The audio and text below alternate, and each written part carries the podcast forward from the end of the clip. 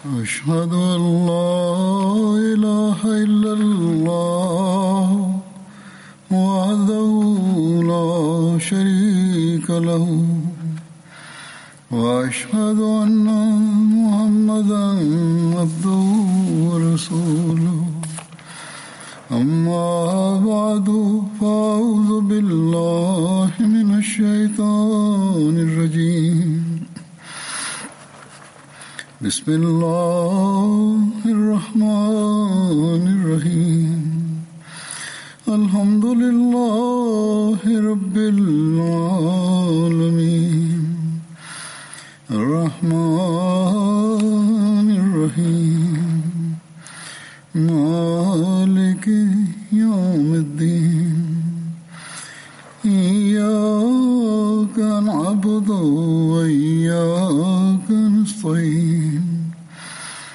اهدنا الصراط المستقيم. صراط الذين أنعمت عليهم. غير المغضوب عليهم ولا الضالين.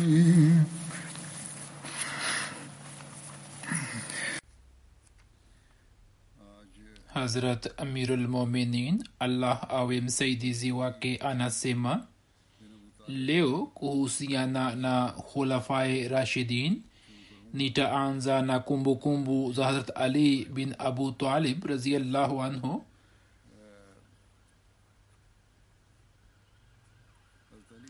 Hazrat ali bin abu talib bin abdulmutalib bin hashim jina la baba yake lilikuwa abde manaf ambaye kunia yake ilikuwa abu talib jina la mama yake lilikuwa fatuma binti asad bin hashim. Yeye alikuwa amezaliwa miaka kumi kabla ya unabii wa mtume sawasalam kuhusiana na maumbile ya hat ali inasemwa kwamba yeye alikuwa na kimo cha wastani na macho meusi.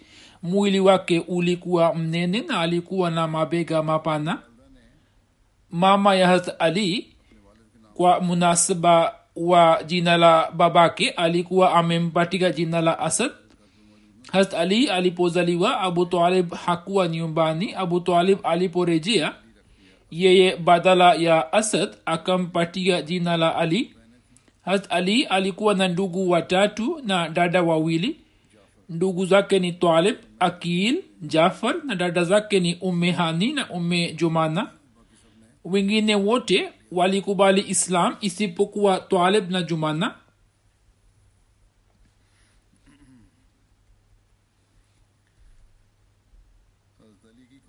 Kunia ya hat ali ilikuwa abul hasan abu sabtan na abu turab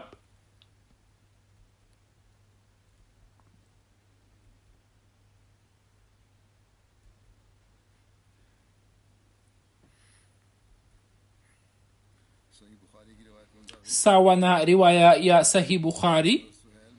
Hasuhel bin saad anaeleza kwamba mtume salallahu wasallam alikuja nyumbani kwa hat fatuma na akamkuta hat ali hayupo nyumbani. Mtume salallahu akamuuliza binamu yako yuko wapi? Hat fatuma akasema kulitokea jambo fulani kati yangu na yake.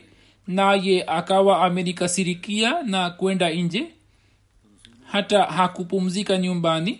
Mtume salallahu wasalam akamwambia mtu fulani angalia ali yuko wapi? Ye akaaja na akasema ya rasulllah amelala miskitini mtume salallahu wasalam akaenda miskitini hasa ali alikuwa akipumzika miskitini na shuka yake ilikuwa imejiachia kidogo kutoka ubavuni ambao ulikuwa umeshika vumbi kidogo mtume sawasalam akaipangusa vumbi na akasema inuka ewe abu turab inuka ewe abu turab. Kuanzia siku ile hat ali akaanza kuitwa kwa jina la abu turab kama kunia yake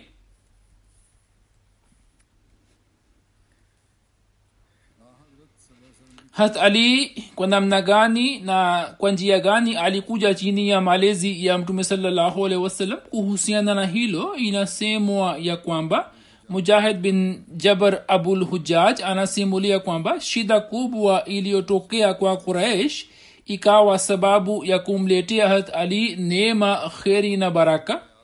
Hata abu alikuwa na watoto wengi hivyo mtume salallahu alehi wasallam alimwambia baba yake mdogo hat abbas ambaye katika banu hashim alikuwa tajiri zaidi kwamba ewe abbas ndugu yako abu talib ana watoto wengi na ukame utokeao hali ya watu ipo mbele yako.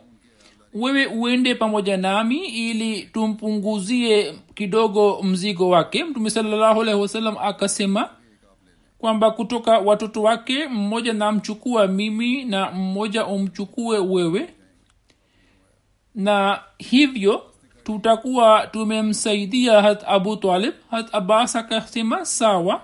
Wote wakamjia hat abu talib na wakasema kwamba tunapenda kupunguza mzigo wako hadi hali hii iwaondoke watu walio nayo yani ukame. Hasa abu talib akasema mwacheni akil abaki kwangu. Na wengine mnaweza kuangalia hivyo mtume salallahu salam akashika mkono hat ali na akamchukua na hat abbas akamchukua jafar.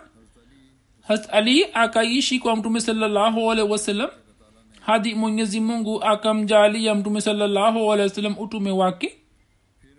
Kisha hat ali akamkubali na akamwamini mtume salallahu alaihi na akamsidikisha na jafar akaishi kwa hat abbas hadi naye pia akakubali islam. Na hat abbas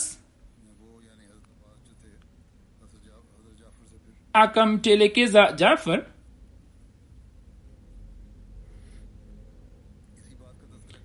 Hiyo ni riwaya ya tarikh tabri.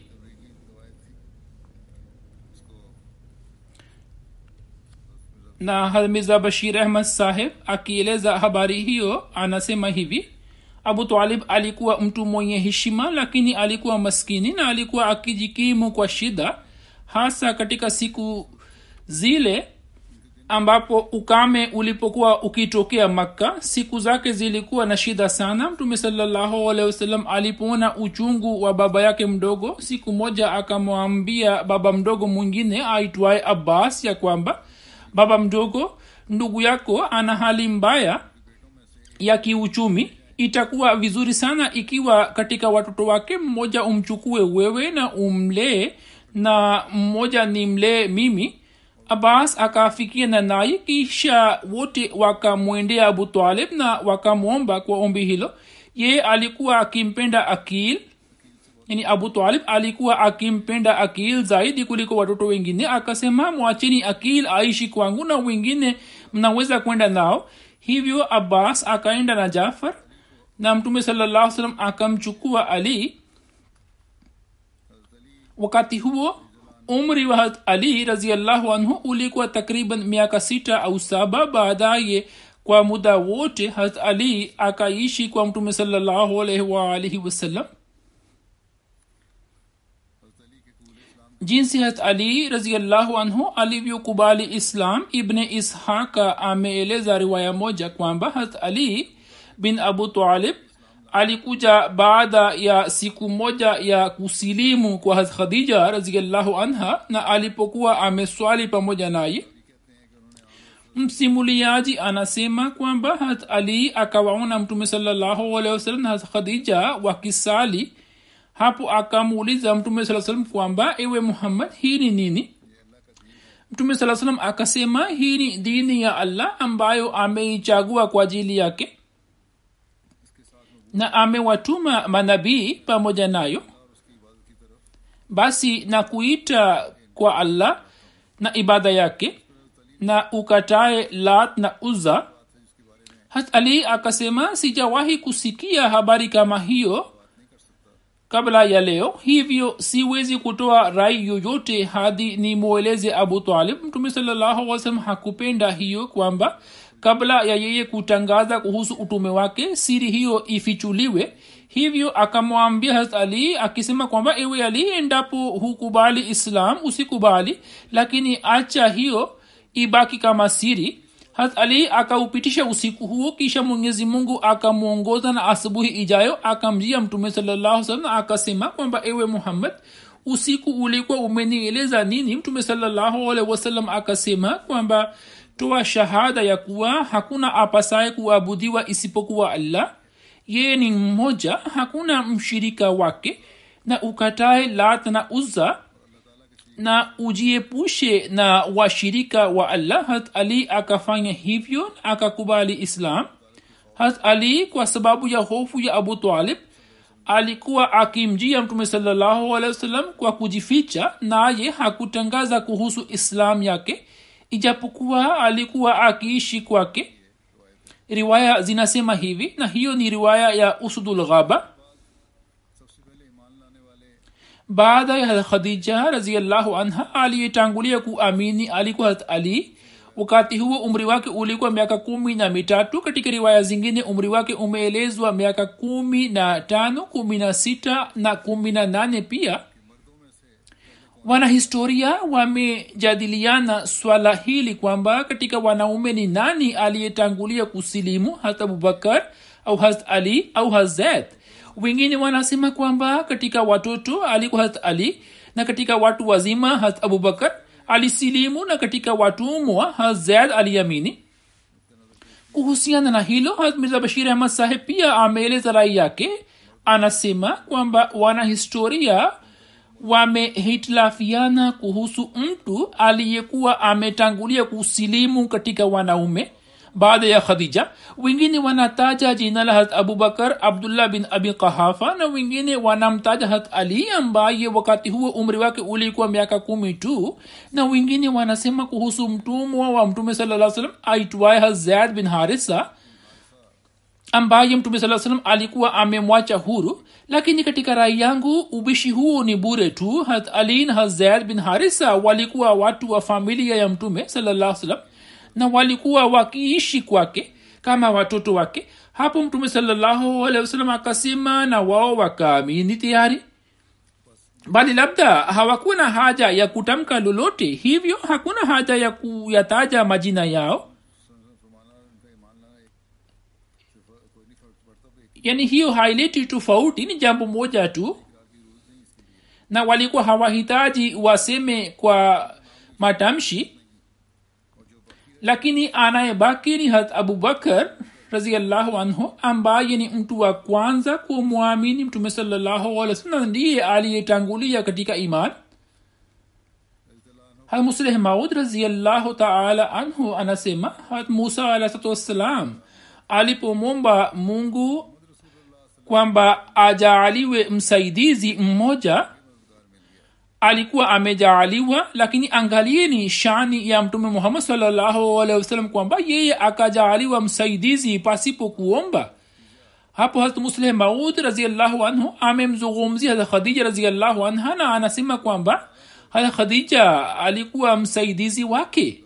Anasema angalieni shani ya mungu kwamba mtume saa salam akajaaliwa msaidizi pasipo kuomba yaani mke wake ambaye alikuwa akimpenda sana akawa wa kwanza kumwamini kwani kila mtu anakuwa na dini na itikadi yake na hakuna awezaye kumlazimisha kuikubali dini. Hivyo ilikuwa ikiwezekana kwamba mtume salaa salam alipomweleza khadija raziallahu anha kuhusu wahi wa kwanza wa allah yeye asingemuunga mkono na angesema kwamba ngoja nifikiri kwanza halafu nitatoa uamuzi wangu. Lakini hapana khadija raziallahu anha akasadikisha dai lake bila kusita hata kidogo na wasiwasi hii ya mtume saa salam kwamba inawezekana khadija asiniamini ikatoweka. Na khadija akawa wa kwanza kumwamini mtume salllahualwalhi wasalam wakati huo mwenyezi mungu akiketi juu ya arshi alikuwa akisema alaisallahu bikafin abda. Yani ewe muhammad salallahu salam wewe ulikuwa ukimpenda khadija na ukawa na fikra hii kwamba khadija asije akakuacha na ukawa na wasiwasi kwamba khadija atani amini au la. Lakini je tumekutimizia haja yako au la? Kisha musleh maud anhu anasema kwamba baada yake pale ambapo mambo ya wahi wa mungu yalipoongelewa nyumbani kwake hapo zaid bin harisa mtumwa aliyekuwa akiishi katika nyumba yake akasogea mbele na akasema ya rasulllah mimi nakuamini. Kisha ali ambaye wakati huo alikuwa na umri wa miaka kumi na mmoja na alikuwa mtoto mdogo na akisimama karibu na mlango alikuwa akiwasikiliza.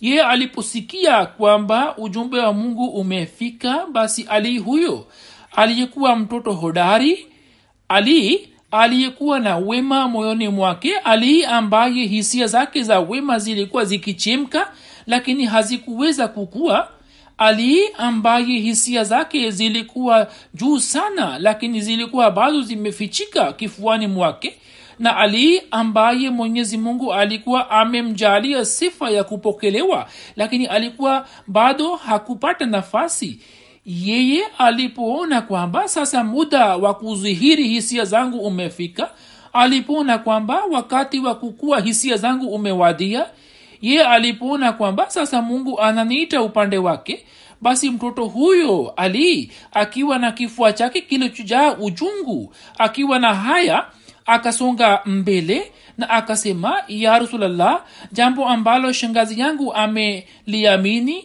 na jambo aliloliamini zaid mimi pia naliamini. Imeandikwa katika historia ya tabri kwamba wakati wa sala ukiwadia mtume saa salam alikuwa akielekea milima ya makka na hat ali pia kwa kujificha kutoka abu talib na kutoka baba wadogo wengine wa mtume saa salam alikuwa akifuatana naye. Kisha walikuwa wakisali huko na jioni walikuwa wakirejea nyumbani zoezi hilo likaendelea kisha siku moja abu talib akawaona wote wawili wakiswali sala na akamuuliza mtume saa salam kwamba ewe mpua wangu hiyo ni dini gani ambayo naona unaifuata? Mtume saa salam akasema ewe baba mdogo hii ni dini ya allah na ni dini ya malaika wake na ni dini ya mitume wake na ni dini ya baba yetu ibrahim kisha akasema kwamba mwenyezi mungu amenituma na dini hiyo kwa ajili ya watu na ewe baba mdogo wewe una haki zaidi kwamba ni kunasihi kwa jambo hili na nikuite kwenye mwongozo huo na wewe unahitajika kunikubali na kunisaidia. Au alisema jambo kama hilo? Hapo abu talib akasema kwamba ewe mpwa wangu mimi sina uwezo wa kuacha dini ya mababu zangu lakini naapa kwa allah maadamu niko hai wewe hutapata shida yoyote. Mirza bashir ahmad saheb ameeleza tukio hili kama hivi safari moja mtume salallahu na harat ali walikuwa wakisali katika pango fulani la makka. Ndipo ghafula tu abu talib akapita karibu nao. Abu talib hadi wakati ule alikuwa hajui chochote kuhusu islam hivyo akasimama na akaendelea kuona manzari haya kwa mshangao mkubwa.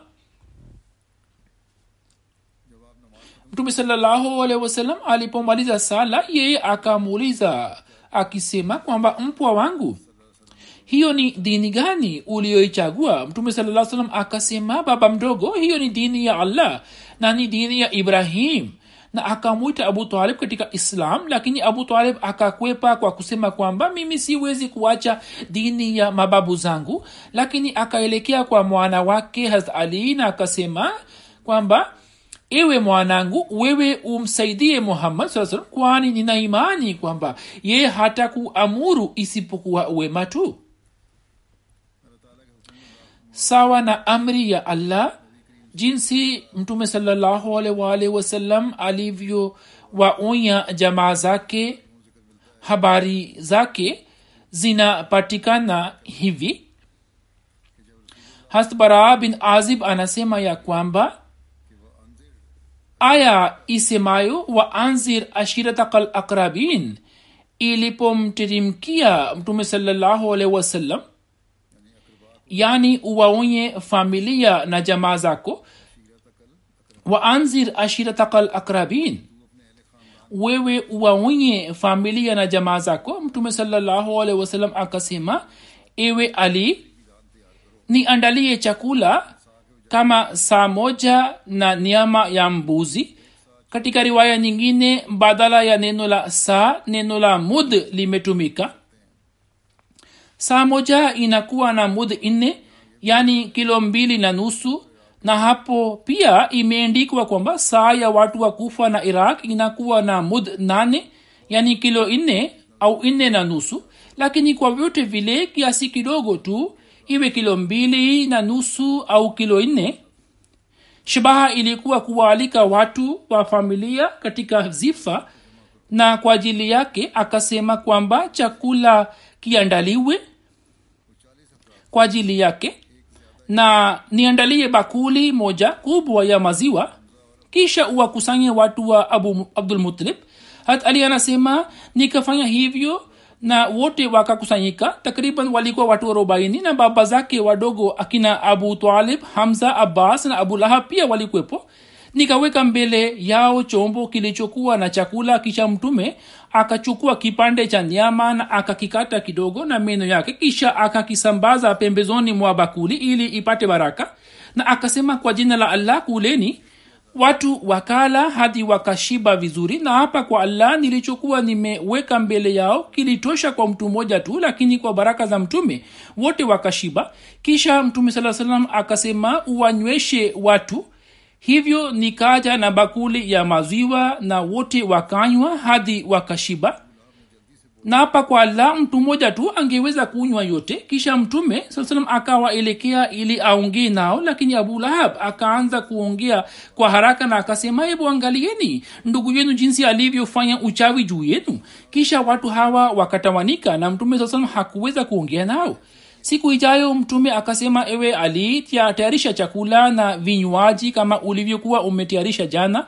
Nikafanya hivyo kisha nikawakusanya watu wote na mtume akafanya kama alivyokuwa amefanya jana. Yaani akatia baraka zake katika chakula. Kisha wao wakala na wakanywa hadi wakashiba vizuri. Kisha mtume akasema eni banu abdulmutalib simjui kijana wa uarabuni aliyewaletea kaumu yake jambo bora zaidi kuliko jambo langu ambalo nimeleta kwa ajili yenu. Nimewaleteni swala la dini. Nimewaleteni swala la dunia na akhira. Kisha akasema ni nani mwenye kunisaidia kwa hilo? Hatali anasema wote wakakaa kimya nami nikasema ya rasulllah mimi licha ya kuwa na umri mdogo katika hawa wote lakini mimi nitakusaidia hamiza bashir ahmad sahib akieleza habari hii ameandika katika sirat khatamanabiyin anasema mtume mtukufu saa salam alimwambia hast ali ya kwamba fanya maandalizi ya zifa na uwaalike banu abdulmutalib ili kwa kupitia sherehe hiyo mimi niweze kuwafikishia ujumbe wa allah. Hivyo hat ali akaandaa chakula na mtume salallahu alaihi wasallam akawaalika jamaa zake wote walio karibu ambao takriban walikuwa watu arobaini. Walipomaliza kula mtume salaa salam akapenda kutoa hutuba lakini abu lahab mwenye bahati mbaya akanena katikati na watu wote wakatawanika hapo mtume salallahu akamwambia harat ali kwamba nafasi hiyo imeenda bure hivyo uandaye chakula tena kisha jamaa zake wakakusanyika na mtume salallahu salam akawahutubia hivi kwamba ewe banu abdulmutalib angalieni nimewaleteni jambo bora ambalo hakuna mtu aliyelileta kwa watu wake. Mimi nawaiteni kwa allah ikiwa mtakubali jambo langu basi mtafanywa kuwa warithi wa neema za dunia na akhira. Sasa niambieni katika kazi hiyo nani atakuwa msaidizi wangu? Wote wakakaa kimya na ukimya ulikuwa ukitawala kote kote ndipo ghafula akainuka mtoto mmoja mwenye umri wa miaka kumi na mitatu ambaye maji yalikuwa yakitiririka machoni mwake na akanena hivi ijapokuwa mimi ni dhaifu katika wote na mdogo kuliko vote lakini nipo pamoja nawe. Sauti hiyo ilikuwa ya ali mtume saa salam akayasikia maneno yake na akaelekea kwa jamaa zake na akasema ikiwa mnatambua basi mumsikilize mtoto huyo na mulikubali wahudhuri yao walipoona mandhari haya badala ya kupata somo wakaanza kucheka na kutania. Ndipo abu lahab akamwambia kaka yake abu talib kwamba ebu angalia muhammad anakuamrisha sasa kwamba wewe umtii mwanao. Kisha watu hawa wakifanya istihzai ya islam na mtume saa salam wakaondoka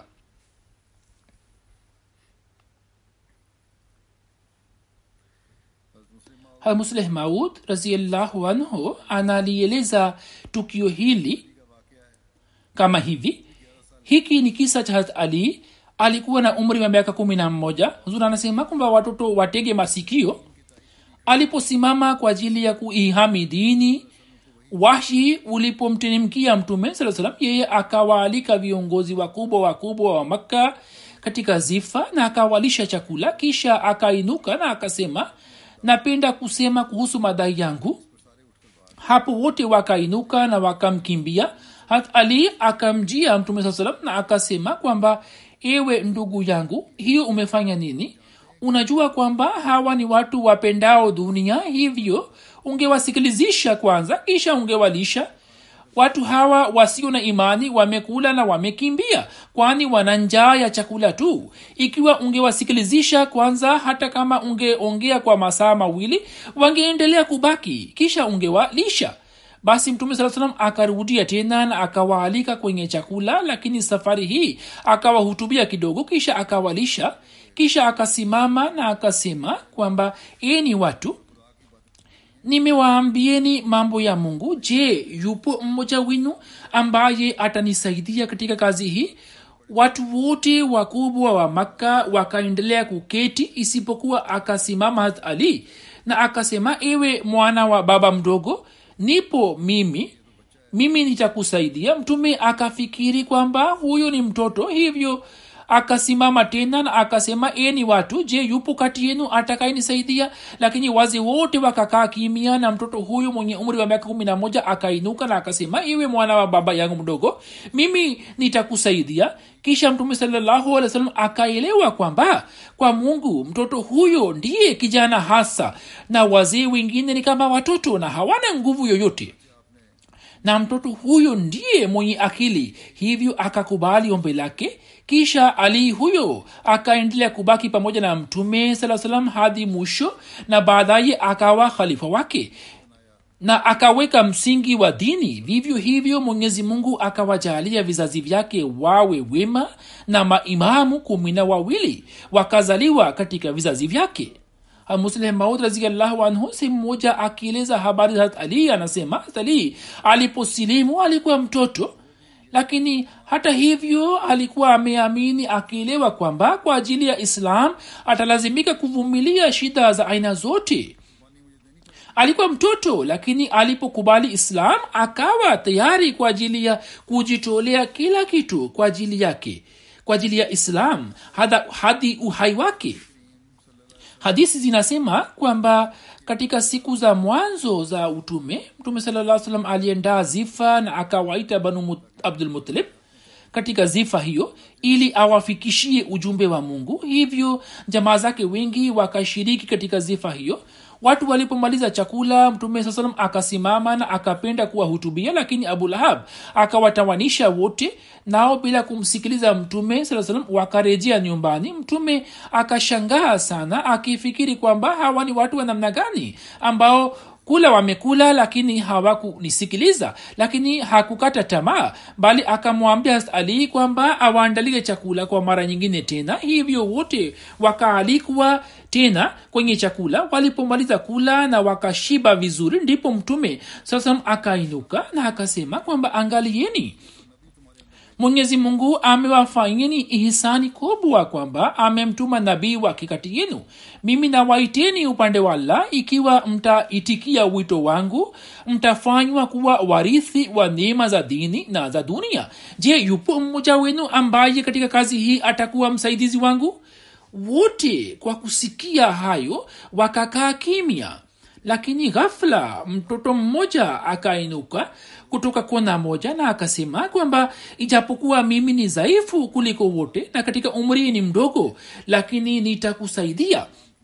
Mtoto huyo alikuwa hat ali ambaye wakati ule akatangaza kuihami islam wakati wa hijra ya mtume salllahualwalhi jinsi hat ali alivyojitolea habari zake zinapatikana hivi kwamba watu wa makka kwa kushauriana kwa pamoja walipopanga mpango wa kuivamia nyumba ya mtume salllahualhi na kuumua au kumteka ndipo kutokana na wahi wa mungu mtume saa salam akapata habari kuhusu mpango huo wa maadui mwenyezi mungu akamruhusu kuhamia madina naye akajiandaa kwa ajili yake na akamwambia ali kwamba usiku huu yeye alale juu ya kitanda chake. Hast ali akajifunika shuka nyekundu ya kihazrmi ya mtume salallahu alaihi wasallam na akaupitisha usiku shuka aliyokuwa akiitumia mtume salallahu alaihi wasallam kundi la washirikina lililokuwa likimchungulia mtume saa salam wakati wa asubuhi likaingia nyumbani kwake. Hat ali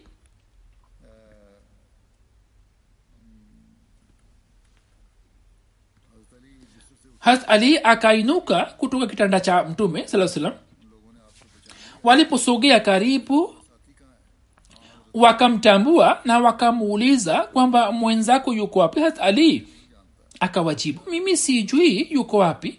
Je nilikuwa msimamizi wake? Nini mkamwambia aondoke kutoka maka hivyo ye ameondoka. Washirikina wakamfokea na kumtesa wakamkamata na kwenda naye hadi kaba na wakamfunga ndani kwa muda kisha wakamwacha. Kisha kitabu kingine cha sera kinasema kwamba sawa na amri ya mtume saa ali aliwarudishia watu wa maka amana zao kisha baada ya siku tatu akamfikia mtume saa salam na akaishi pamoja naye katika kuba nyumbani kwa kulthum bin hidam. Tukio litokalo katika hijra sir khatamanabiyin imeandika hivi ilikuwa usiku wa nagiza totoro. Kuraishi waliotokana na makabila mbalimbali mbali, wakiwa na azma mbaya walikuwa wameshaizingira nyumba ya mtume salallahu alehi wasalam na walikuwa wakiisubiri asubuhi itokee au mtume saa salam ajitokeze kutoka nyumba yake nao wamshambulie ghafla na waamue. Amana za baadhi ya makafiri zilikuwa zimetunzwa na mtume saa salam kwani licha ya kumpinga vikali watu wengi kwa sababu ya uaminifu na ukweli wake walikuwa wakiweka amana zao kwa mtume sawasalam hivyo mtume salam akamfahamisha ali kuhusu hizi amana na akamsisitiza kwamba usiondoke makka hadi uwe umewarudishia watu amana zao. Kisha akamwambia kwamba ewe ali ulale juu ya kitanda changu na akampa moyo kwamba kwa fadhili ya allah hutapata shida yoyote. Ye akajilaza na mtume saa salam akamfunika na shuka yake nyekundu. Kisha kwa jina la allah akatoka nje ya nyumba yake. Wakati huo maadui walikwepo mlangoni lakini hawakuwa na fikira hii kwamba mtume saa salam atatoka mapema kiasi hiki. Nao walikuwa wameghafilika sana. Mtume waalihi wasallam akatoka katikati ya maadui hawa nao hawakuweza kujua. Sasa mtume wasallam kwa ukimya lakini kwa haraka haraka alikuwa akipita mitaa ya makka na muda si mrefu alikuwa ametoka mbali na akaelekea kwenye pango la thor alikuwa ameshapanga mambo yote na hata abubakar hivyo njiani akakutana naye pango la thaor ambalo kwa sababu ya tukio hilo linafahamika kama makumbusho matakatifu linapatikana kusini mwa makka likiwa na umbali wa maili tatu na lipo juu sana ya mlima mmoja na njia iendayo huko si rahisi. Halipo upande wa madina bali linapatikana katika njia iliyo upande mwingine kwa kufika huko hata abubakar akaingia ndani na akalisafisha kisha mtume saa salam akaingia ndani. Upande wa pili quraish waliokuwa wakizingira nyumba yake. Baada ya muda kidogo walikuwa wakichungulia ndani na kwa kumwona hat ali akilala juu ya kitanda chake walikuwa wakitulia. Lakini asubuhi ilipotokea ndipo wakajua kwamba windo wao umewatoka. Hapo wakakimbia hapa na pale katika mitaa ya makka wakamtafuta katika nyumba za masahaba lakini hawakujua chochote. Katika hasira wakamkamata hat ali na wakampiga. Hamusleh maud ameeleza habari ya kujitolea kwa hat ali kama hivi anasema mtume saa wakati wa kuondoka kutoka nyumba yake akamlaza ali juu ya kitanda chake. Tunasema kwamba katika zama zile haukuwa na utamaduni wa kutumia kitanda chenye miguu minne bali hadi leo utamaduni huo haupo katika maka katika baadhi ya riwaya neno la kitanda limetumika lakini kulikuwa na kulikuwa hakuna kitanda maalum bali sehemu ya kulala ilikuwa ikiandaliwa mtume saa salam wakati wa usiku akapita karibu na watu hawa baadhi yao wakamwona lakini wakafikiri kwamba huyo ni mtu mwingine ambaye labda atakuwa amekuja kukutana naye na sasa anarejea. Sababu yake ndiyo hii kwamba mtume alikuwa ametoka kwa ujasiri mkubwa asiye na hofu yoyote. Wao wakaelewa kwamba mtume hawezi kutoka kwa ujasiri huo katika muda huu. Hivyo lazima atakuwa mtu mwingine ambaye atakuwa amekuja kukutana naye kisha wakachungulia ndani ya mlango ili wajirizishe kwamba bado yupo ndani au ametoka nje lakini wakamkuta mtu mmoja akiwa amelala na wakazani kwamba mtu huyo ni mtume saa salam ilmuradi usiku kucha wakaendelea kuizingira nyumba yake. Kisha kwa kuona muda mwafaka wakaingia ndani au huenda walikuwa wamepata mashaka kwamba mtu huyo si mtume wakaondoa kitambaa kutoka uso wake au labda uso ulikuwa wazi ndipo wakajua kwamba huyu aliyelala ni hat ali na si mtume saa salam hapo wakapata kujua kwamba mtume salallahu alehi wasalam ameshaondoka tayari na hawakupata chochote isipokuwa kushindwa vibaya katika sehemu nyingine musleh maud raziallahu anhu anasema mwenyezi mungu alimjali ali ili ajitolee kwa ajili ya mtume salallahu alehi wasalam mtume saa salam alipopanga mpango wa kutoka kwa ajili ya hijra akamwambia hat ali kwamba ulale juu ya kitanda changu ili makafiri wakichungulia ndani wapate yakini kwamba mtu fulani amelala na wasitoke kwa ajili ya kunifuata wakati huo hat ali hakusema kwamba ewe mtume wa allah vijana wa kuraishi kwa kushika upanga mkononi wameizingira nyumba ikiwa asubuhi wakijua kwamba wewe umeshaondoka tayari watanishambulia na kuniua bali kwa utulivu wote akajilaza juu ya kitanda cha mtume salallahu alehi wasallam na mtume salallahu salam akamfunika na shuka yake. Asubuhi kuraishi wakaona kwamba badala ya muhammad saa salam ali ameinuka kutoka kitanda chake hapo wakapata hasira kali juu ya kushindwa kwao na wakamkamata hat ali na wakampiga lakini hawakuweza kufanikiwa kwani ahadi za mungu zilikuwa zimeshatimia tayari na muhammad saa salam kwa usalama wote alikuwa ameshatoka nje ya makka.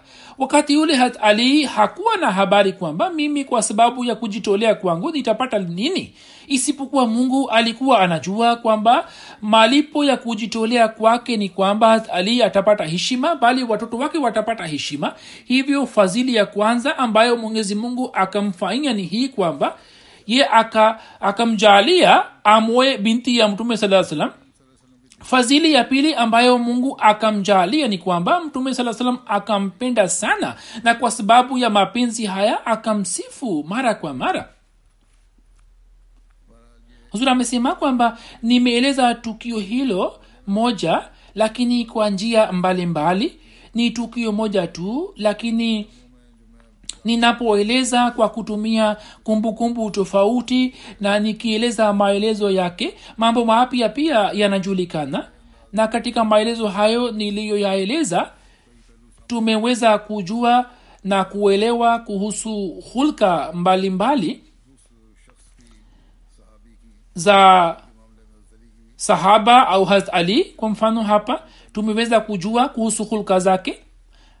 Na pia tumeweza kujua jinsi mtume saa salam alivyokuwa anawapenda maswahaba zake. Wakati mwingine mtu anahisi kwamba jambo moja linajirudia mara kwa mara lakini sio hivyo bali linakuwa na njia yake tofauti na ndiyo maana nayaeleza yote. Na ndiyo maana tumeweza kujua kuhusu Hazrat ali habari zake bado zinaendelea na nitazieleza katika hutuba ijayo inshallah. Wakati huu nitawazungumzia baadhi ya marehemu na nitasalisha sala ya jeneza yao marehemu wa kwanza ni daktari tahir mahmud saheb shahid ibne tarik mahmud saheb wa mad bolocha wilaya nankana ambaye tarehe 20 novemba 2020 wapinzani wa jamaat walimua shahidi baada ya sala ya ijumaa iliyopita inna lillahi wa inna ilaihi rajiun sawa na taarifa zilizotufikia marehemu shahidi akifuatana na baba yake tarik mahmud sahib na wanafamilia wengine tarehe ishirini novemba walikusanyika nyumbani kwa baba mkubwa bwana muhammad hafiz sahib baada ya sala ya ijumaa takriban saa nane na nusu wakatoka nje ili waelekee nyumbani. Ndipo wakakutana na kijana mmoja aitwaye mehed mwenye umri wa miaka kumi na sita akisimama mtaani huku akishika bastola ambaye akafyatua risasi na daktari tahir mahmud saheb akafariki papo hapo. Inna lillahi wa inna shahidi alikuwa na umri wa miaka thelathini moja. Katika shambulizi hilo baba yake bwana tarik mahmud sahib akiwa na umri wa miaka hamsini na mitano ambaye ni katibu wa fedha na rais wa tawi wa zamani akapata risasi kichwani na akajeruhiwa vibaya na yupo hospitalini ilhali baba mkubwa wa marehemu mheshimiwa said ahmad maksud sahib akiwa na umri wa miaka 60 ambaye ni rais wa tawi na mheshimiwa tayib mahmud sahib zaim khudamul ahmadia umri wake ni miaka 26 wamejeruhiwa na wameendelea kupata matibabu. Wamenusurika lakini baba yake marehemu bado ana hali tete. Mshambuliaji akimaliza kwa kufyatua risasi magazin mbili alikuwa akijaza tena.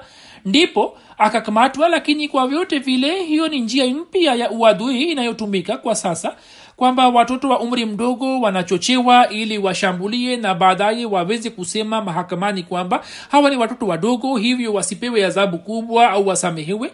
Hapo wameanza kutumia njia mpya kisha wanasema kwamba sisi hatuna shida na wahamadia wala hatuwazulumu wahamadia lakini kinyume chake shahada zinaendelea kutokea. Na kesi mbalimbali mbali za uongo pia zinaendelea kufanywa dhidi ya wanajamaat na maafisa mbalimbali. Mbali. mungu awajalie akili na ikiwa hawapati akili basi mungu awakamate mwenyewe. Katika familia ya marehemu jumuiya ilipatikana kwa kumpitia babu yake hakim muhammad ibrahim saheb ambaye pamwe na familia yake alikuwa akifanya bayati katika zama za ukhalifa wa pili. Wakati huu umri wake ulikuwa miaka kumi na mitatu. Marehemu shahidi alimaliza masomo ya fsc kutoka islamia college lahore kisha mwaka 213 akapata shahada ya udaktari kutoka moscow urusi na siku hizi alikuwa akijiandaa kwa ajili ya mtihani wa pmc alifanya kazi katika hospitali ya fadhili rabwa marehemu alikuwa na sifa nyingi. Alikuwa akipenda sana ukhalifa na alikuwa akiwaheshimu sana viongozi wa jamaat na wengine watokao markaz kila alipokuwa akiambiwa kuhusu kazi yoyote ya jamaat alikuwa akiwa mbele akaitumikia jamaat kama kaid mara nyingi akatoa huduma ya kuwakimbiza wagonjwa hospitalini na gari yake. Kwa ajili ya kazi ya jamaat alikuwa katika mstari wa mbele. Alikuwa na uhusiano mzuri na watu wasiokuwa wa ahmadia watu wengi wasiokuwa wa ahmadia wamekuja kuomboleza juu ya kifo chake familia hiyo ilikuwa ikiendelea kukabiliana na upinzani mkali tangu muda mrefu. Mwaka 1974 wapinzani walikuwa wakiteketeza duka la babu yake. Baba yake tarik mahmud saheb mwaka 26 alikuwa amepigwa na wapinzani. Siku chache kabla baba yake akatemewa mate na mpinzani mmoja katika sokoni. Lakini watu hawa wahamadia hawa walikuwa wakiendelea kusimama kidete. Sadakat ahmad saheb mbashiri wa st petersburg urusi anaandika kwamba marehemu wakati wa masomo yake akakaa kwa muda mrefu katika kazan tatarstan na akawa daktari na kurejea pakistan. Anasema kwamba marehemu wakati wa masomo yake aliendelea kuwa karibu sana na jamaat. Alikuwa akishiriki vizuri katika sala ya ijumaa na michango na pia katika mipango mingine ya jamaat ijapokuwa alikuwa akiishi bweni ambayo ilikuwa mbali sana lakini hata hivyo alikuwa akijitahidi kuja na kushiriki katika mipango yote ya jamaat alikuwa akijulikana kama mwanafunzi hodari katika kundi la wanafunzi wake ijapokuwa lugha ya masomo yake ilikuwa kiingereza lakini marehemu kwa shauku yake akajifunza lugha ya kirusi na akawa mahiri. Katika kazan pale alipokuwa akiishi bweni alikuwa amewaambia kwamba mimi ni ahmadia na kwa sababu yake alikuwa akipata upinzani kutoka baadhi ya wanafunzi wa pakistan ambao walikuwa wakimpinga vikali lakini hata hivyo marehemu akipata nafasi alikuwa akiwahubiri. Mbashiri anasema nilipoenda pakistan marehemu akakutana nami na akaniambia kwamba huko anakuishi anapata upinzani mkali hivyo wanataka kuhamia rabua na wanayo nyumba katika rabua. Farid abragemof ni mwanajumuiya mrusi anasema kwamba marehemu akajifunza haraka lugha ya kirusi na alikuwa na tabia njema na hulka nzuri. Alipokuwa akitabasamu nuru ilikuwa ikingaa kutoka uso wake. Marehemu amewaacha nyuma baba yake. Mheshimiwa tarik mahmud saheb mama yake bi shamim akhtar sahiba na ndugu yake kasi mahmud ambaye yupo ujerumani na dada yake faiza mahmud mke wa nasir ahmad wa ujerumani. Hawa ndio walioachwa nyuma. Mungu amnyanyue marehemu katika daraja na amjalie nafasi kubwa katika jannatul firdaus. Awajalie waliojeruhiwa afya njema na uponyo kamili na awaepushie shida zote allah aendelee kuwaneemesha na fadhili zake jamaa zake na watu walio karibu naye. Jeneza inayofuata ni ya mheshimiwa jamaluddin mahmud saheb wa sieraleon ambaye alikuwa katibu mkuu wa jumuiya ya sieraleon novemba tatu kutokana na kupata mshtuko wa moyo akafariki dunia. Inna lillahi wa inna ilahi rajiun. Marehemu tangu miaka kumi na sita alikuwa akiitumikia jamaat kama katibu mkuu alikuwa musi. Saidurehman saheb mbashiri mkuu anaandika kwamba marehemu pamoja na sifa nyingi sifa moja ilikuwa ya kuwapenda wote. Alikuwa akifanya kazi kwa hikma na kwa ikhilasi takriban watu elfu mbili wameshiriki katika sala ya jeneza na mazishi yake. Mawaziri wawili mkuu wa jeshi wa sieraleon wabunge mbalimbali machifu na maafisa wengi wameshiriki katika mazishi yake. Mubarak tahir saheb katibu wa idara ya nusa jahan anasema marehemu alikuwa mwenye imani mwaminifu na mwenye kuipenda jamaat na kuitumikia kwa moyo wote. Alikuwa akiitumikia jamaat kama katibu mkuu kwa muda mrefu. Pia alikuwa naib manager wa ahmadia printing press seraliun marehemu alitokana na nchi ya ghana. Baba yake mheshimiwa ibrahim kojo mahmud saheb alikuwa akitumwa seraliun na hat maulana nazir ahmad mbashir saheb kwa ajili ya kutoa huduma ya kielimu. Mubarak tahir saheb anasema kwamba marehemu kwa miaka kumi na mitatu akaishi kwangu katika rokopur baba yake alikuwa amemwacha hapa kwa ajili ya masomo. Marehemu alikuwa mwaminifu sana na katika sala na huduma zingine za jamaat alikuwa akishiriki vizuri.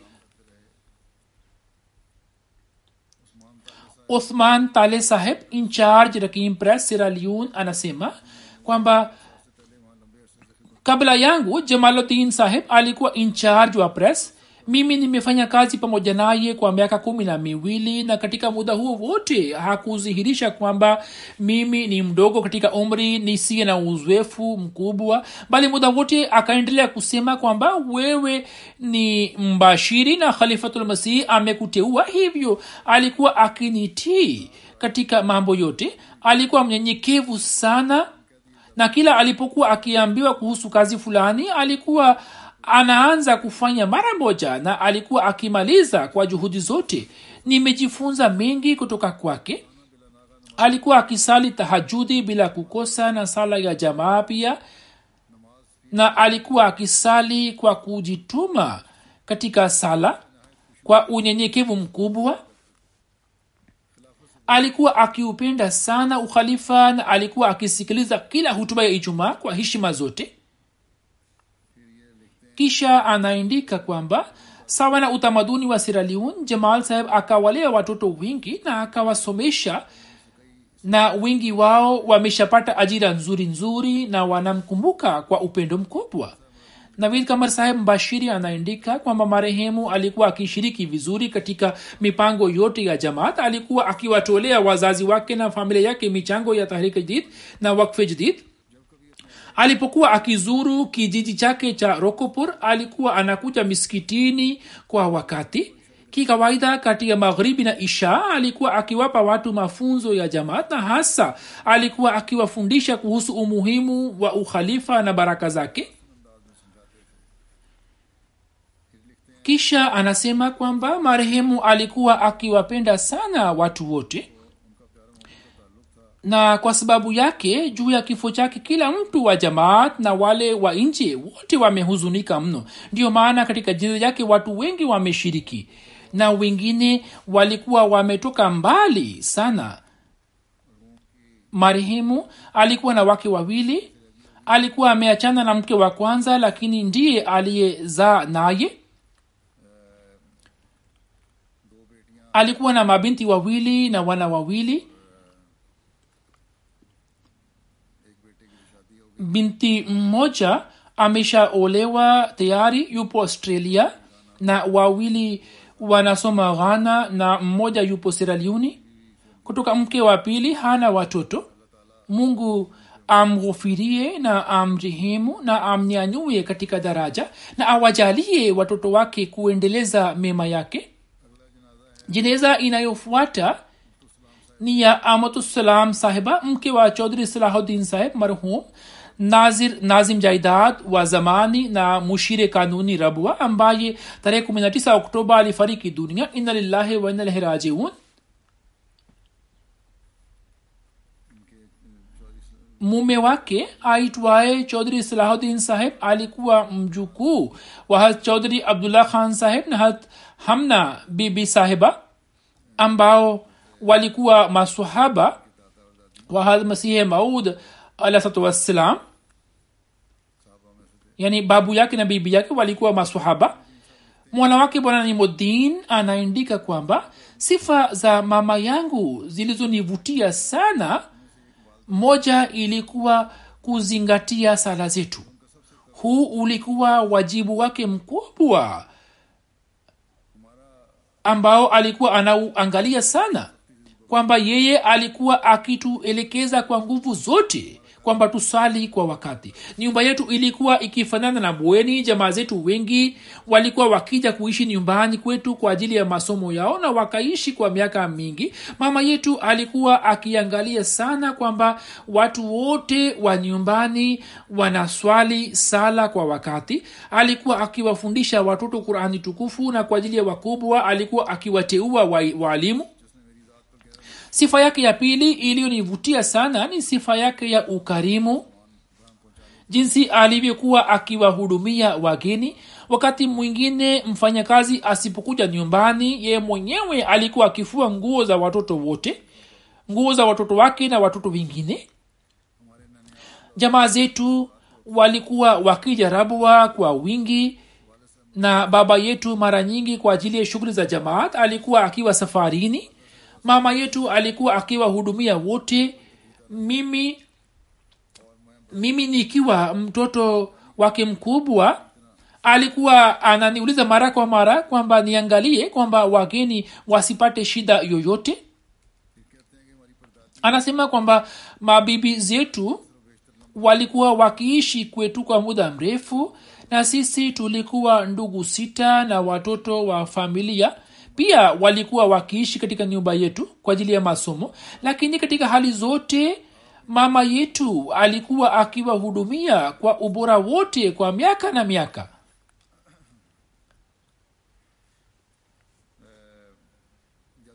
Wakati wa jalsa salana wageni wapatao themanini hadi tisini walikuwa wakija na kwa ajili ya makazi yao na chakula chao tulikuwa tukiweka mahema nyumbani na tulikuwa tukiwaandalia blanketi na kadhalik. Baba na mama wote walikuwa wakiwahudumia kwa moyo wote. Na kila mmoja alikuwa akipata mapenzi ya baba na mama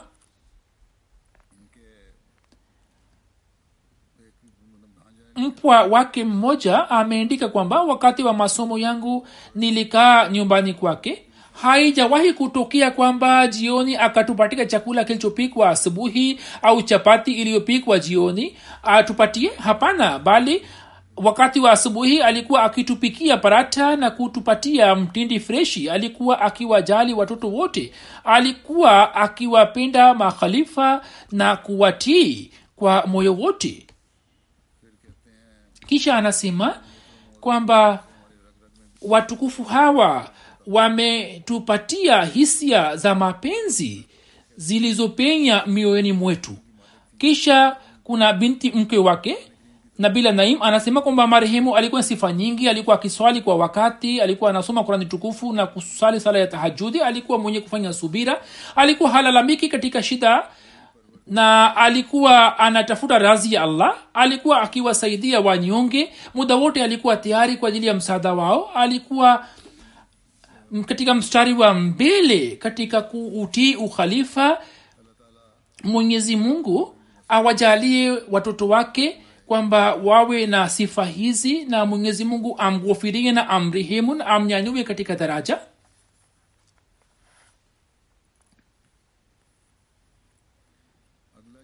jeneza inayofuata ni ya bi mansur bushra sahiba ambaye alikuwa mama wa dr. Latif kuraishi saheb ambaye tarehe sita novemba akiwa na umri wa miaka 97 akafariki dunia.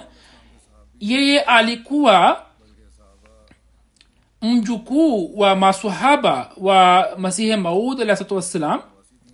Alikuwa mjukuu wa munshi fiaz ali kupur thalwi na shekh abdurashid saheb wote walikuwa masahaba alipokuwa mtoto alikuwa na uhusiano mzuri na amajan marehemu akaendelea kuswali sala hadi umri wake wa mwisho. Alikuwa akisikiliza hutuba kwa makini. Alikuwa mama mtukufu. Alikuwa musia. Dr latif saheb kama nisemavyo ye alikuwa mama yake na siku za nyuma latif saheb na mke wake walipofariki dunia hawa marehemu hata katika uhai wao wakaendelea kumtumikia na wakafariki katika uhai wake.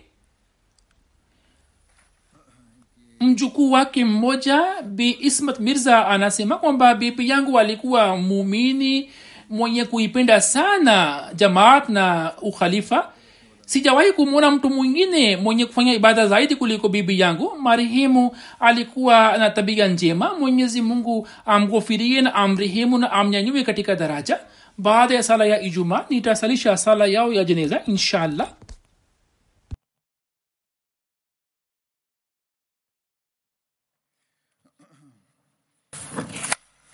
الحمد لله الحمد لله نحمده ونستعينه ونستغفره ونؤمن به ونتوكل عليه ونعوذ بالله من شرور أنفسنا ومن سيئات أعمالنا. من يهده الله فلا مضل له ومن يضلله فلا هادي له. ونشهد أن لا إله إلا الله ونشهد أن محمدا عبده ورسوله. عباد الله رحمكم الله. إن الله يأمر بالعدل واللسان وإيتاء ذي القربى وينهى عن الفحشاء والمنكر والبغي يعظكم لعلكم تذكرون. اذكروا الله يذكركم ودوه يستجب لكم ولذكر الله أكبر.